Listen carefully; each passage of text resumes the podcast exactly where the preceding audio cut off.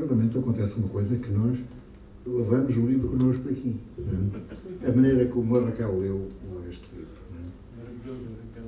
Que leu extraordinariamente bem, não é? Portanto, como era preciso. A pessoa leu perfeitamente o ritmo e a música do livro e reproduziu-a, não é? E o meu ego, depois quando ele Pedro.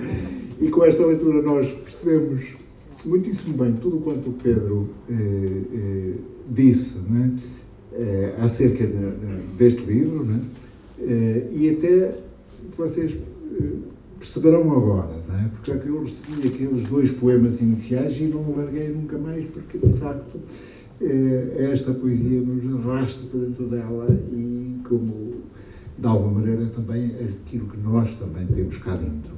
E esta unidade que sentimos com o autor dos poemas faz um encanto e a força deste livro. Muito obrigado então a todos pela presença. Devo dizer que o autor está disponível para os autógrafos habituais e até à próxima, daqui por 10 anos, se não for antes.